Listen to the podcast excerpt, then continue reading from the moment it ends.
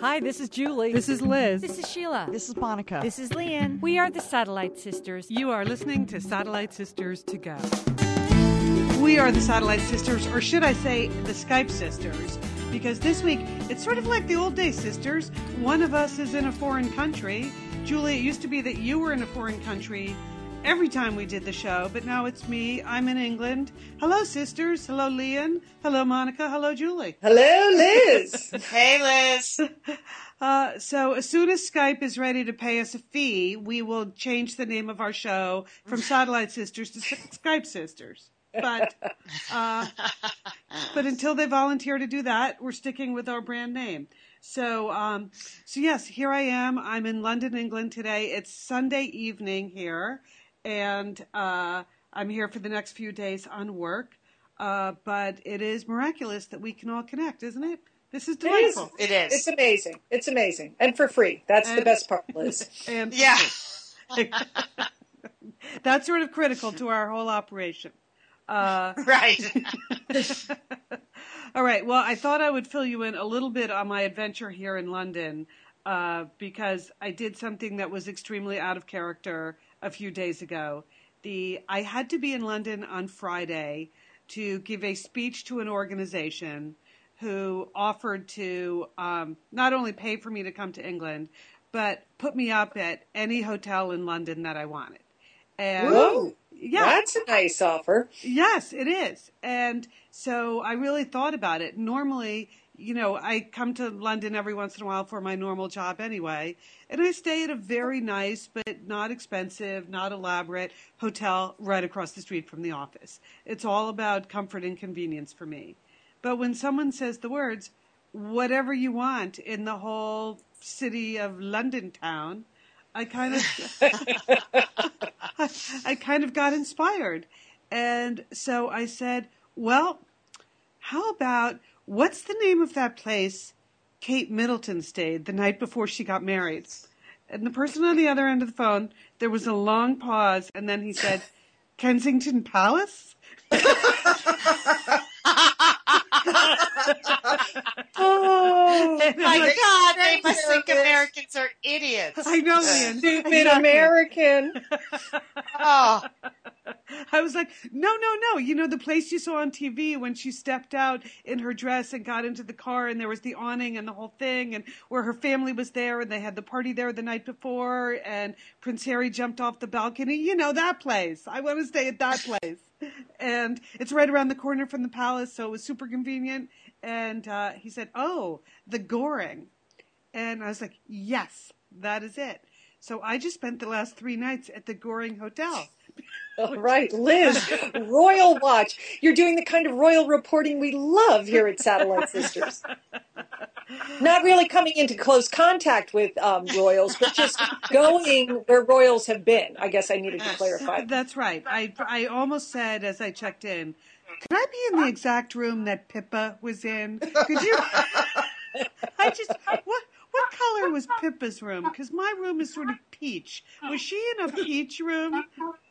Oh, my God. Anyway, this place, it was so old England, but in the best possible way. Between the time I walked in the front door and the time I actually checked in and was going to my room, 4 different men in tailcoats came over and introduced themselves to me. Like, Miss Dolan, if there's anything you need while you're here. And I'm like, I just need to be in Pippa's room. Can you tell me what? And so it was delightful in every way. Very silk-covered walls, very cozy. But old England also in the sense that when you go to, first of all, the Goring Hotel is owned by the Goring family. When was the last time you were actually in a hotel that you weren't there purely so you could get frequent flyer miles somewhere, right? There's no... That's true, yeah. I'm not getting any Starwood points. There's no Sheraton Super Sleeper. There's none of those things that you actually think about when you travel a lot for work. It's just the Gorings and their people and the people that have worked for them now for 3 or 4 generations. So it has a touch of Downton Abbey, which I think you would enjoy. Oh, excellent. Yes. Is it a little Fawlty Towers, Liz? Well, no, because it's totally no fault. It is I mean, It's a pretty slick operation, but in a cozy kind of way. And for instance, when you go to your room, and you know, Monica, I know you're like me, when you check into a hotel, the first thing you do is read all of the material, right? Yes, I do. I love reading where to get things. I just love reading all the books they leave there. I even read the menu, even though I know I'm never going to be able to afford room service. I like to just think about what I could order if I wanted to order room service. I know. I like to know, will they really polish my shoes for free? You know, most places will not do that. But when you're in England, there's a chance you could actually get your shoes polished by leaving them outside your door at night. Anyway, but so when I read that book, one thing they did, which I had never seen any other hotel I've ever been in my life, they had the names of all of the people that worked there. And I mean, like, all of them. Like the head housekeeper for the third floor, a little bio on her. A little bio. Oh, that's total upstairs, downstairs, Downton Abbey. That's great. Totally, Leon. And in the hallway, there are pictures of, like, the staff in 1901, and then the staff in 1921, and then the staff in 1942. I mean, it is, but nice. I mean, nice, not stuffy. Anyway, so it was. My God, did they have the internet there? Yeah, that's what I was wondering too, Monica. Yes, they did. They had the internet. They didn't have. Or do you just pass a note to the butler who passes it to someone else? They don't really believe in mini bars, but they had excellent lighting and hot towel racks. And, you know, those kinds of touches that make you feel like you live in a very damp country, so they're kind of overcorrecting to, you know, everything is very cozy. So I got to say, it was delightful. I can see why the Middletons liked it. I was not in the highest class of room, but I did purposely check out, like, the price list. Like, what would that be? And there is a suite there that's called the Royal Suite. And that would be £5,000 a night. So whoa! I assume nearly $10,000 a night. Okay. I assume that's where the wedding party did their pre-wedding partying. But I was in a much lower level room. Anyway, it was. Who else is staying in the hotel, Liz? Is it a lot of people in tweeds? Oh my God, Julie! The average age in there had to be 87. Of my fellow guests. Everyone's like, but there's a restaurant. There's not a big bar scene at night there. I mean, it's one of those bars where there's a tasteful little card on each table that says, the Goring is meant for relaxation. So we would appreciate if you would turn off your mobile, let us take care of your laptop, and keep business papers out of sight. Oh, wow. So sort of like a private club. That's exactly what it felt like. The whole place felt like it could be your country house if you were the kind of person that had which of course none of us are or know. But it was a little bit of that fantasy. Anyway, it was delightful. I have to say, I really enjoyed it. They could not have been nicer. And as you come and go, everyone's calling you by name every time you even walk through the lobby. And you're only there for 3 days. And they've taken the trouble to figure out who you are. Okay, so you don't get any Starwood points, but they know actually who you are. They know who you're at. Well, it sounds like you were the youngest person by about 40 years, so that might have been a tip-off. I think so. Yeah, because last night I went to the theater, and then I came back and just was sitting in the bar for a drink, little after-theater drink by myself, and everyone else there looked like they had come from the opera or something. They were much more dressed up for me, obviously just in from some kind of big event, wearing like family jewels and stuff, and sipping things that come out of very dusty bottles. But I would recommend it, frankly, if you would like just a taste of ye olde England. Go for it. And it was really, really very nice. And then just two other quick observations about being in England, about the sort of graciousness of the way they use the English language here. As I was walking around my fancy neighborhood there, which is very close to Kensington Palace. So I can understand why Kate found it quite convenient to go between Kensington Palace, Buckingham Palace, and my new hotel, the Goring. But as you walk around in that neighborhood, you know how they have, like, in London, there are, like, big avenues, and then behind them they have little alleyways that are called mews, M-E-W-S, and the mews often have other little row houses in there, but those look incredibly stylish, too. It's not just the big houses on the main avenue. Well, I was, naturally just trying to poke around my new neighborhood to see if I could bump into Kate or Will or, Pippa's probably in Barbados, I don't know. And as you start to walk down these streets, they basically have signs that are meant to say, you're not allowed down here. But instead, it says that there's no parking, and then it just says, no exercising of dogs here. And I thought, oh, that's just like their super nice way of saying, don't even think about walking down here. Right? Don't even, because obviously, obviously the sign is not for the benefit of the dogs. The dogs are not out exercising, reading the sign, saying, "Oh, I'm not allowed to go down that way." No, it's meant to say to their own neighbors, "No, you can't walk in here." I thought that was a very nice way of saying that. And then another thing I noticed, I was in my favorite drugstore. Here is called Boots, which is basically just like the UK version of Rite Aid, but for some reason it seems much cooler. I don't know why. Mm-hmm. I love Boots. Well, they carry all the they carry all the Boots stuff or some of the Boots stuff at Target. Oh, they do. Oh, yes, yeah. It's got kind of a cachet about it. I love their face cream. Yeah, maybe. Well, you can bring some. I was in the face cream aisle, Julie, and here was the other observation I was going to make about the way the English use the English language. You know how what I forgot to bring is my new super expensive serum, which is called age-defying lotion. And so I left it home, and you need to do some age-defying when you're doing a lot of traveling because you get very dehydrated. So I went down that aisle, and in that zone at Boots, I noticed in England it's not called age-defying, it's called age-resisting lotion. So they can't, they're not, Americans would totally defy aging. But in England, the best they can do is resist it. That's they're going to try to resist, but God knows they know they can't defy. And I just thought that was very culturally revealing. So, other than that, I'm just around for a few more days. I did switch hotels today because now I had to get into a hotel because now I'm here actually for my work. So I had to get into a hotel that was my price range.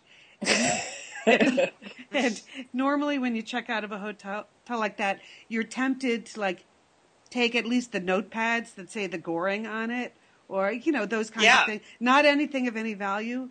But somehow, Leon, I thought they would think less of me if they came in. They would have. They totally would have.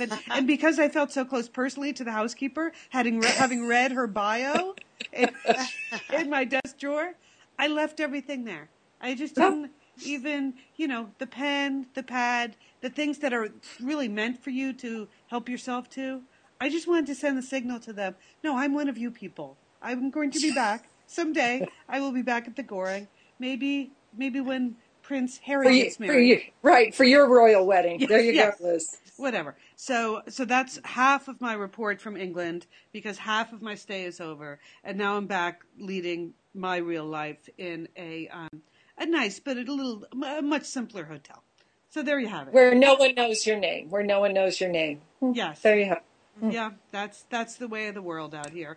But I know that it's been a major news week in the United States, and from afar I have been following the headlines about Penn State. And, of course, Julie, you attended Penn State. You lived in State College, Pennsylvania. We've all visited you on the State College campus. Can you believe it?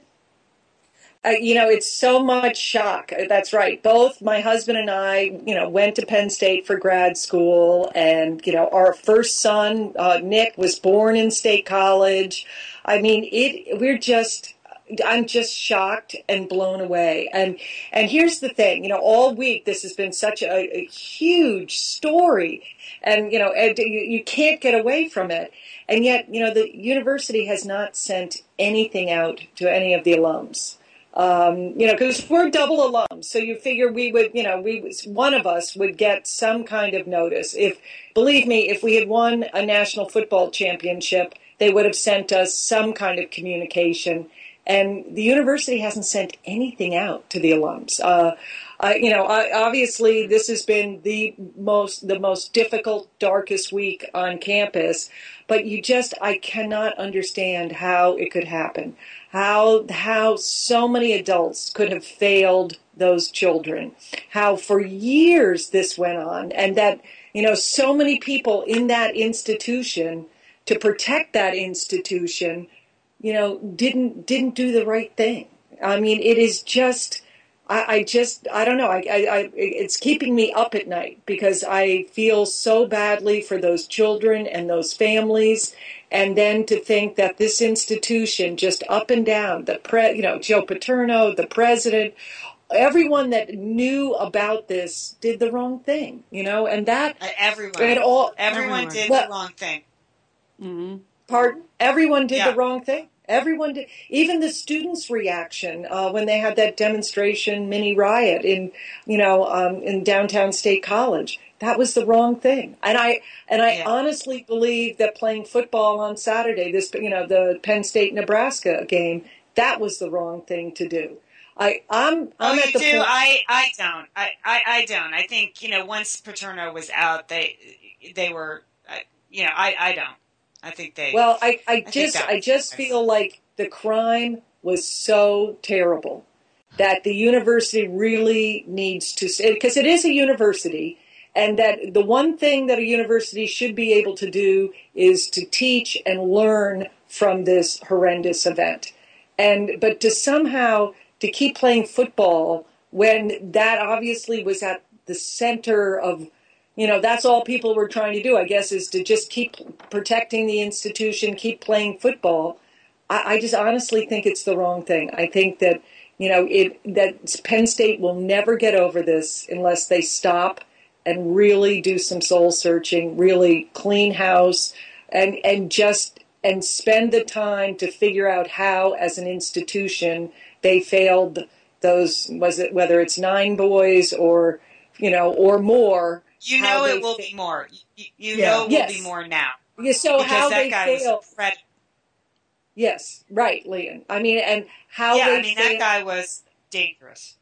Yeah, it was like, you know, he was a very dangerous, you know, awful person, and how the university failed those children. I just don't know how they can go forward on anything, you know, that's without really stopping in some dramatic way that is comparable. Now, obviously that punishes a lot of, you know, sort of innocent students and football players and, you know, and fans and alums, but I don't know how we're ever going to get over it. That's, you know, as an alum, that's what I think.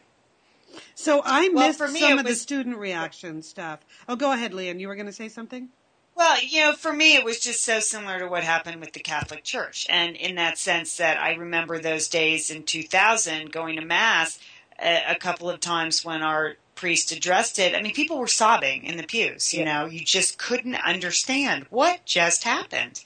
And But you didn't close down the churches. So, you know, I actually felt like the game yesterday and the prayer beforehand and the solemnity, I don't know. I thought that was appropriate, and I thought that was all right. But, you know, what that assistant coach was doing when he saw that and walked away and waited 24 hours to tell Joe Paterno, I mean, that's shocking that a grown man could walk away from that scene. It's shocking.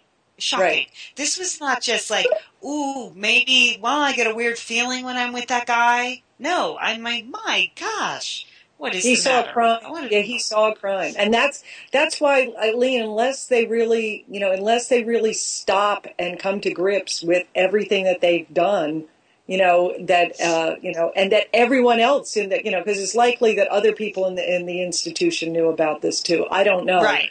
I just don't see how you could ever move on from this. You could never watch another football game and not think of those victims. That's it. Unfortunately, that's the truth now. So unless you try to address it in some much more fundamental way than a 2-minute prayer, I just didn't do it for me. So, and I love football, and I love Penn State. Yeah, no, I think they will address it. And I think de facto, the Penn State football program is over.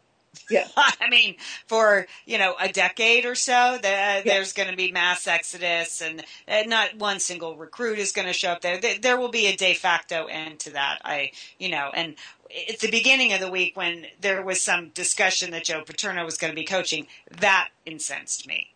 And that was ridiculous. So, but the minute he was removed and the assistant coach was removed, I don't think there is a good. What is it? One football game you suspend? Two? How many do you suspend? I'm not sure. For me, I'd like to see the whole season. I had a conversation with Brooks last night. Go ahead, Liam. Yeah. Okay. Well, then there you go. There you go. But you have to. Okay, and then it gets into, this is a terrible conversation, but then it gets into all the TV contracts they've signed for years and years and years. That's what happens there. But I had a conversation with Brooks last night, and, we were going over, we've watched the news a lot, and I was like, okay, here's the rundown. If you walk in and you see something happening, first thing you do is stop it. Second thing is get the kid to safety. And third thing is pummel the guy. And then call the cops. Like, that's the protocol, There's a teachable moment, Liam. No other protocol. He was like, I would beat the guy into the ground. I was like, excellent. And then call 911. I mean, I don't understand where the, what should I do now comes in when you see a child being raped, for God's sakes. So, but I think it's just... That's where we'll never know, because now the criminal and civil charges against everybody involved, that I don't think, you'll never get the honest, like, well, really, what were you thinking? So that we can learn from that and, use it as a teachable moment. So, so anyway, you have it. It is so incredibly rare in a case like this where you have an eyewitness to the sexual assault. That's what makes this so unbelievably egregious. In most of these cases, it's a young person against an adult, and people never know what to believe. But in this case, the fact that there was an eyewitness to the sexual assault and then nothing happened, it is really unbelievable. It's shocking. It just, like, the switch you must have to override all of your natural instincts in that, because all of your natural instincts would be to protect a child in that scenario. But if you pummel the guy into the ground. Yes, I mean, the assistant coach that's on is 6'5". Have you seen him? He's 6'5", 300 pounds. This is not like, ooh, I'm scared. He's a 6'5", grown man. So that's what's shocking to me. So that there's some switch that's been thrown in an institution like that where you can override all of your natural instincts to protect this larger institution. It's just impossible to believe that could really be as widespread as clearly as it was. Yeah. That's why it's much more fundamental, and that's why everybody needs to stop and talk and learn from it. So I plan to write something to Penn State, and we'll see what happens. But. It is a very dark day, as it has been for those children and their families for a long time. So, they're first. So. Just awful. Hey, Monica, can I just ask you a question? Because on my computer screen, you've bounced in and out a couple of times while we've been talking. Are you still there on the line? I am, but I missed some of the conversation. That's okay. I am here. I think I might have some limited connectivity today. I am here now. Okay. Because you're all in... Right, well, Thank goodness you're here, Monica, because I had, on a much lighter and different note, I had a very, I don't know, it was really a life-changing, not really, but it was a notice, scotch taped to my front door, scotch taped with 4 pieces of tape. So this was, they really wanted me to get this notice about a lost animal. And normally, you know, when you see something like that, I'd rip it off and, you know, I might look outside, look around once, and then, you know, throw the piece of paper away. But this flyer about this lost animal, I just couldn't put it down. First of all, it's a lost parrot, okay? Oh. It's a lost parrot, and they included 2 color photographs. One of the parrot, a beautiful portrait of him. It's very clear. It's up close.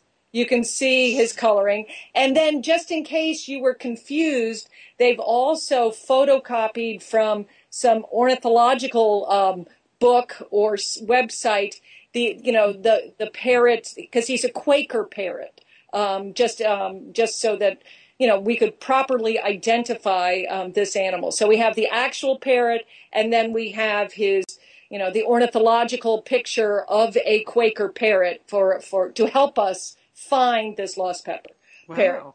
Now, Liz, I know you're going to get involved. You're going to get on the bandstand, because when I tell you the parrot's name is Pee-wee, okay, that's okay. Pee-wee, the lost parrot. Okay, so that's the first piece of information, that his name is Pee-wee. We also have the information that he is very sweet and friendly. Okay, so that's good. That could help, and that he is a Quaker parrot. Just in case, I thought maybe he was some other kind of parrot. You know, I should be on the lookout for a Quaker parrot.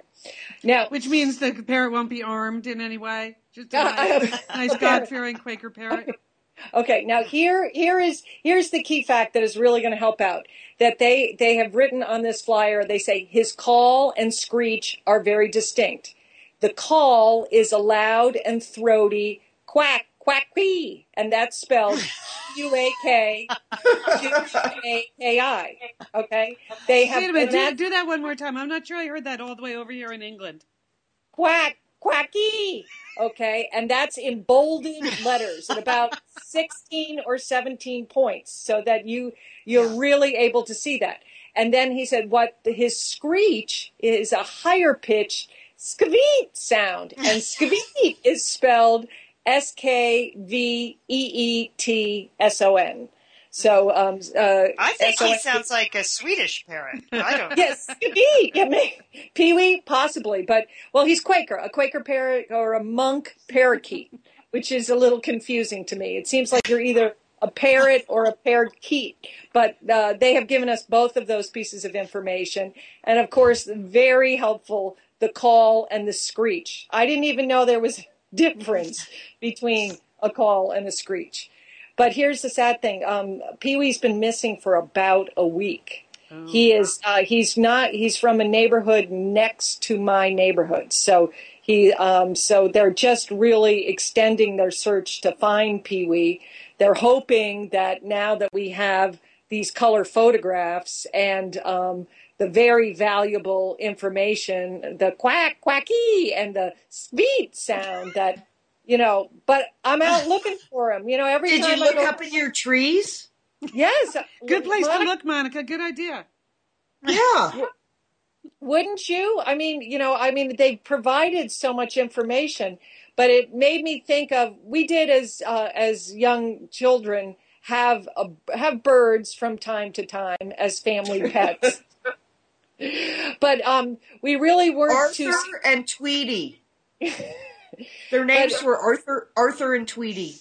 And they used to always somehow escape from their cage. And so we spent a lot of time running around the house with a towel trying to catch the birds as they were trying to get away from the Dolan children as far as they could. But it looks like Pee-wee, you know, has, you know, very loving owners that are really searching for him. So I'll be out later today looking for Pee-wee and with his very binoculars. Monica, good idea. Good idea. But I'm not sure if he's way up in the tree how I'm going to get him. But I guess I guess you just, you know, once you spot him, just call the owners. Okay. But there's a guy in my neighborhood that walks a parrot. He looks like an idiot. And one time the parrot got loose and was up in the tree, and he's standing like on the ground, and the parrot's like 30 feet up, and he's going, "Here, parrot, parrot." Really? It was like, oh, that looks like that's going to work. Well, that was sympathetic. So, well, you're not on the Pee Wee search team then, Leah.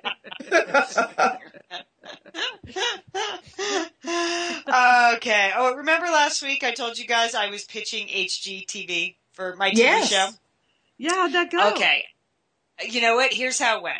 My original idea, I was a little concerned when I saw that to go on the pitch, I had to have like a portfolio and qualifications. That concerns me of my design work, because I don't, you know, other than the Satellite Sisters tablescaping photos and the witch contest, and remember, copy that cover of that orange cake we made. Yes. That was really all I had. So I was trying to think up. You know, and even though I'm married to someone in real estate, that doesn't really qualify me. Yeah. I don't think that orange cake was going to get you a TV show. I wouldn't show that to anyone. So, yeah. So I was trying to cook up a real estate show. And it just wasn't happening for me. There was a big hole in the middle of my thought process where the show should be, you know? I was like, oh, I like to host, and here's what I can do. I just have no actual skills that I can bring to this party. So I decided, you know, what was my end goal? I asked myself. And my end goal was really unchanged from last year.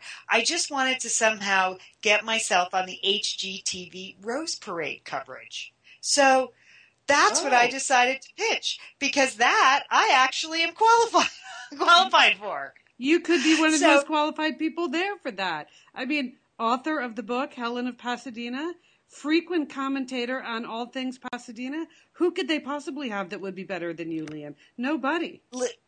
Exactly, Liz. Exactly. And I pitched it as multi-platform, that I could blog, do video, and then be, you know, the sideline reporter, like the Erin Andrews of the Rose Parade coverage. You know, how she's on the sideline of college football games. I could do that for them. You know, they fly all these people in to comment on the flowers, but I could give local coverage.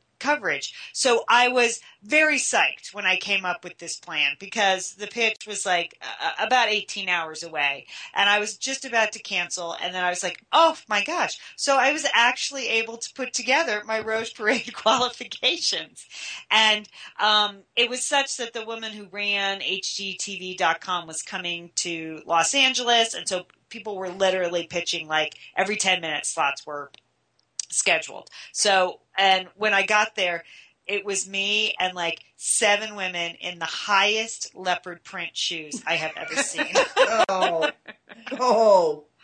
Yeah. And as we ran around the table introducing ourselves as we waited for our time slot, I appear to be one of the few women in Los Angeles that does not design handbags. So every woman there, even if they were a florist, they also seem to manage to have a handbag line on the side, or interior designer, handbag line. So I felt pretty solid about the pitch, and I, you know, gave my qualifications, you know, my background, and then I said, but I come to you today as a Rose Parade enthusiast. Excellent. Ooh, nice. Like that. I think that really shocked her. I believe I was the only one pitching this particular angle. So we'll see. I did my 10-minute pitch, did my screen test, gave her the book. You know, if you would like to start a write-in campaign, I'm not against that, people. I think a little bit of pressure from the outside to the HGTV people, I think that might actually work in this case. Well, where would people write in to? I don't know. I guess just HGTV. I don't know, Liz. I'll get some kind of email. Get some information, Leanne. You know, we'll back you up. It really is a good idea.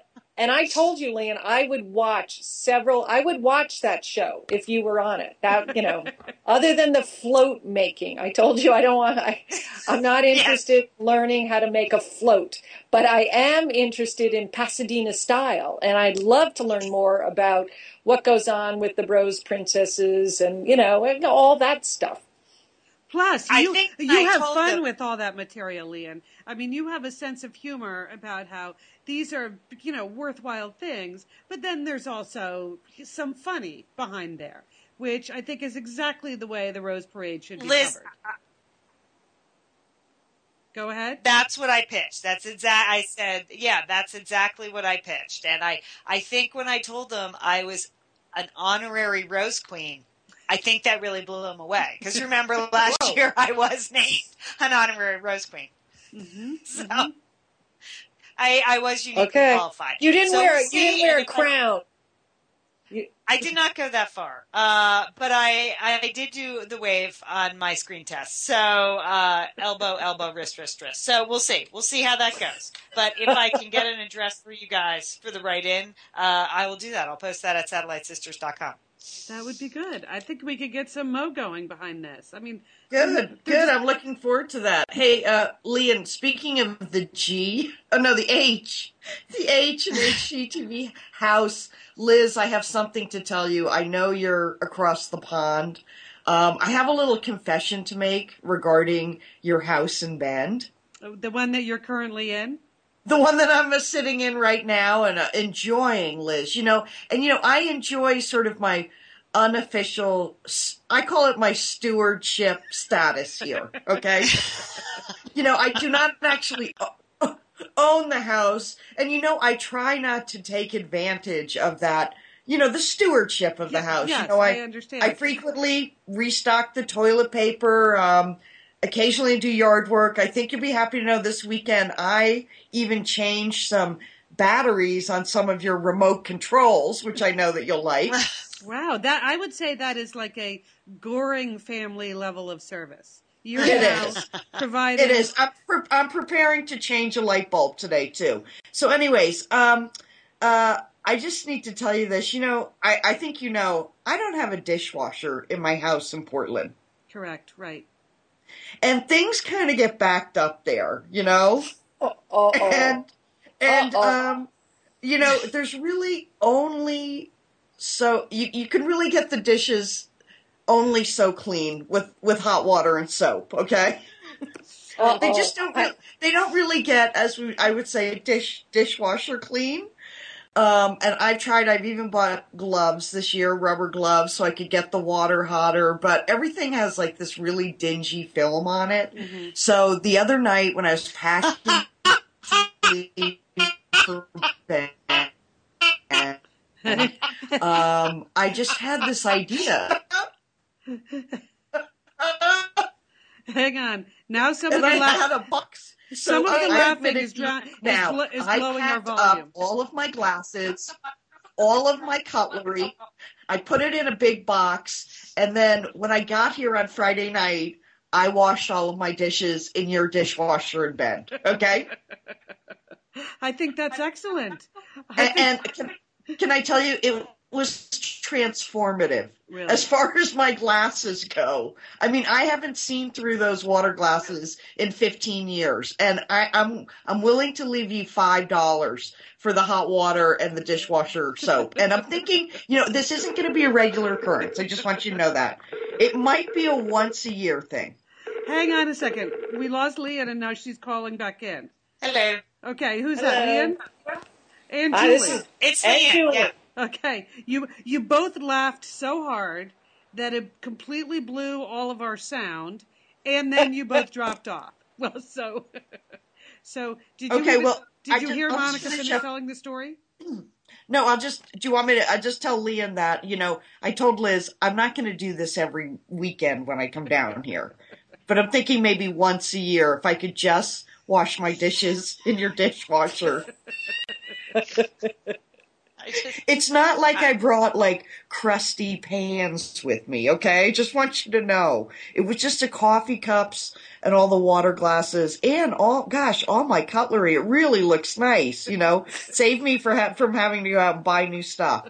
So I'm sorry, that's my home confession for this weekend. Okay, well, let me say something, as long as you confess that I'll just consider that my birthday gift to you, because I feel guilty that on last week's Satellite Sisters, even though your birthday was this week, not one single sister even mentioned it or said, have a good birthday, Monica. So okay. So but Monica, I got a gift in there early this I got some nice birthday wishes from, well, now, Liz, I'm getting one from you, so that's good. But Julie sent me a tube of lip gloss that lights up in the dark. It was just a very unusual gift. I thought it had, the safety factor for the single girl. You know, it was quite a bright light, don't you think, on that lip gloss, right, Monica? And when I said to Julie, oh, that'll be good because, you know, I do a lot of clubbing when I'm in Portland, and it's dark in those clubs, and, you know, you got to reapply your lip gloss 6 or 7 times a night, so to have the light, it's really going to be great. Julie knows, very unusual, very charming, and I wore it to work. I wore it to work with my new haircut, girls. You got a haircut? Oh, no. Yeah, that's what I decided. That's what I decided to do for my birthday. It wasn't actually on my birthday, but the day before, I decided I needed something fresh. You know, I really got it chopped. And the other reason, well, you were all getting the Diane Keaton haircut. Yes. Right. So I was really encouraged by that. And the other thing is, you know, I had a hairdresser, but she was sort of new to me, and I hadn't really bonded with her. And she sent me an email last week saying, you know, sadly the salon she worked at went out of business. So I saw that as sort of an out that I didn't have to follow her to the next salon. And so I wanted to get a new hairdresser. So I Yelped it. I will confess I have quite a Yelp addiction lately. I don't know if you guys know what that is. Yes. Mm-hmm. It's the social network site where they review, you know, restaurants and salons and stuff like that. So anyways, I found a new hairdresser that I liked very much, and they got all these great reviews on Yelp. So I went there, and I just felt like I needed to bring a picture with me because, you know, Sheila brought the Diane Keaton picture. Leon brought the Diane Keaton picture. Julie wanted to look like Diane Sawyer. So I had 2 pictures with me of 2 very different women. One was Nicole Richie, and the other was Hillary Rodham Clinton. Really? And what similarity were you seeing there? 2 very different women. I just wanted something in between those 2. But there's a lot, I would say. That's a lot of options then. There were, as terms of their hair. I mean, have you noticed Hillary is wearing her hair a little bit longer this year? Yes. Yes. Mm-hmm. And it looks very nice. So I didn't get either the Nicole Richie or the Hillary Clinton. I got something else entirely, which it's new. It's fresh. It's not really. I'm still getting used to it, but that's what I did on my birthday. So it was actually very nice. Well, you know, the last time I went in to get my haircut, the photos that I brought this summer when I finally went for the pixie haircut, I had printed out several pixies that I liked. So my 2 photos were Dame Judi Dench and Halle Berry.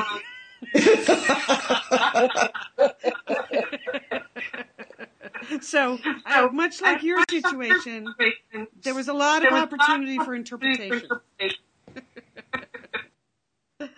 Oh, my goodness.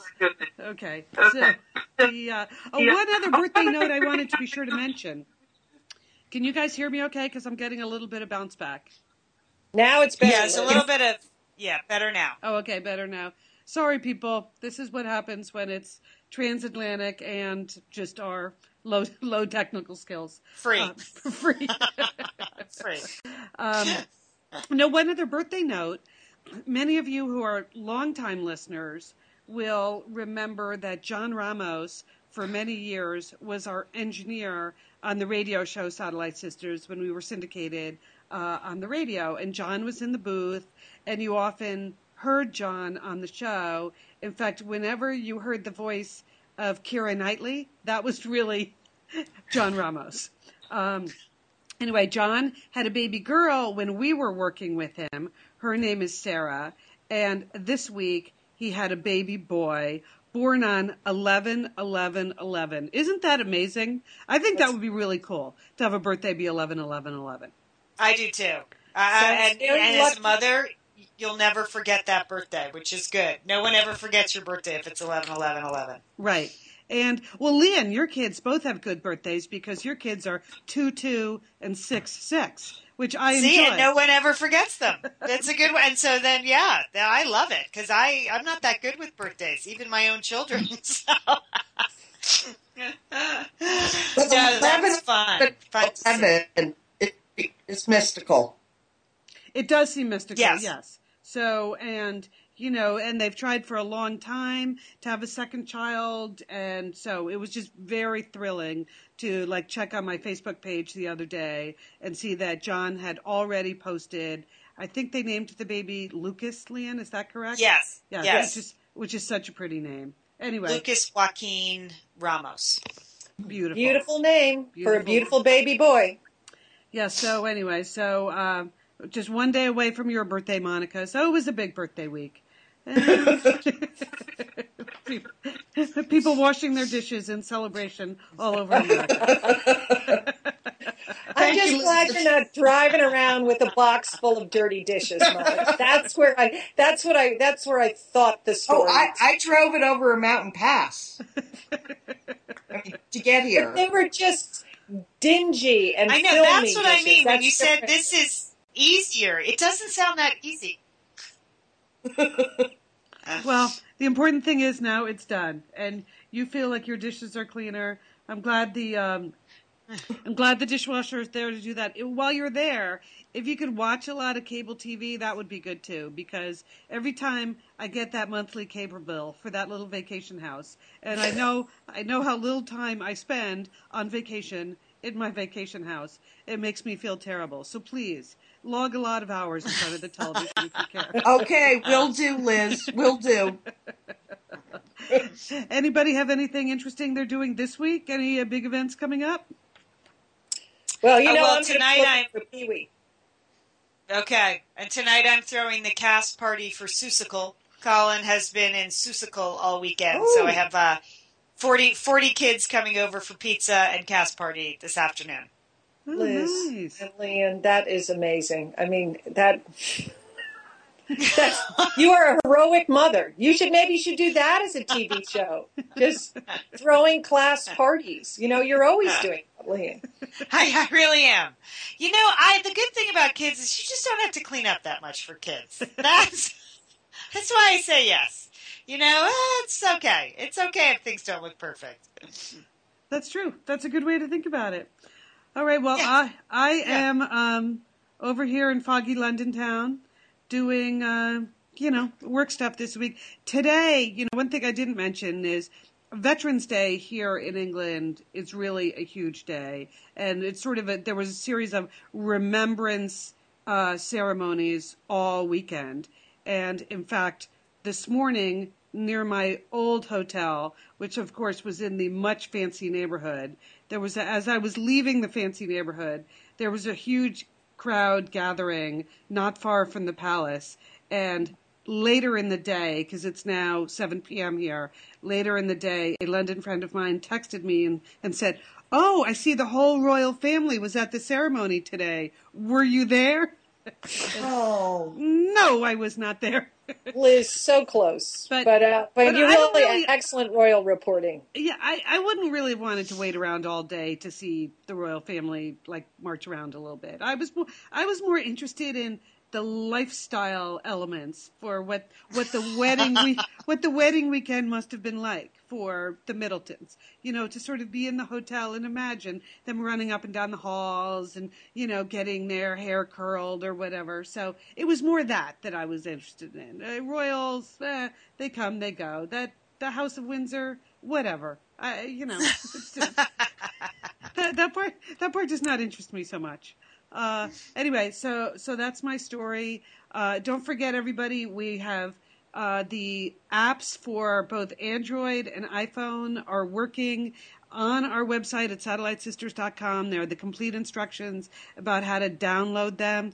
The best place to get the Android app is at the Amazon store. Do not go to the Android app store. For some reason, Google is kind of letting us down, but you can get it at the at Amazon in their Android app store, so that's cool. And for the iPhone, you just download what's called Podcast Box, and again, all of the instructions are online. So that's everything from this end. If you guys don't have anything to add, we'll just say ta-ta, or what do they say here in England? Cheerio, I think. Cheerio.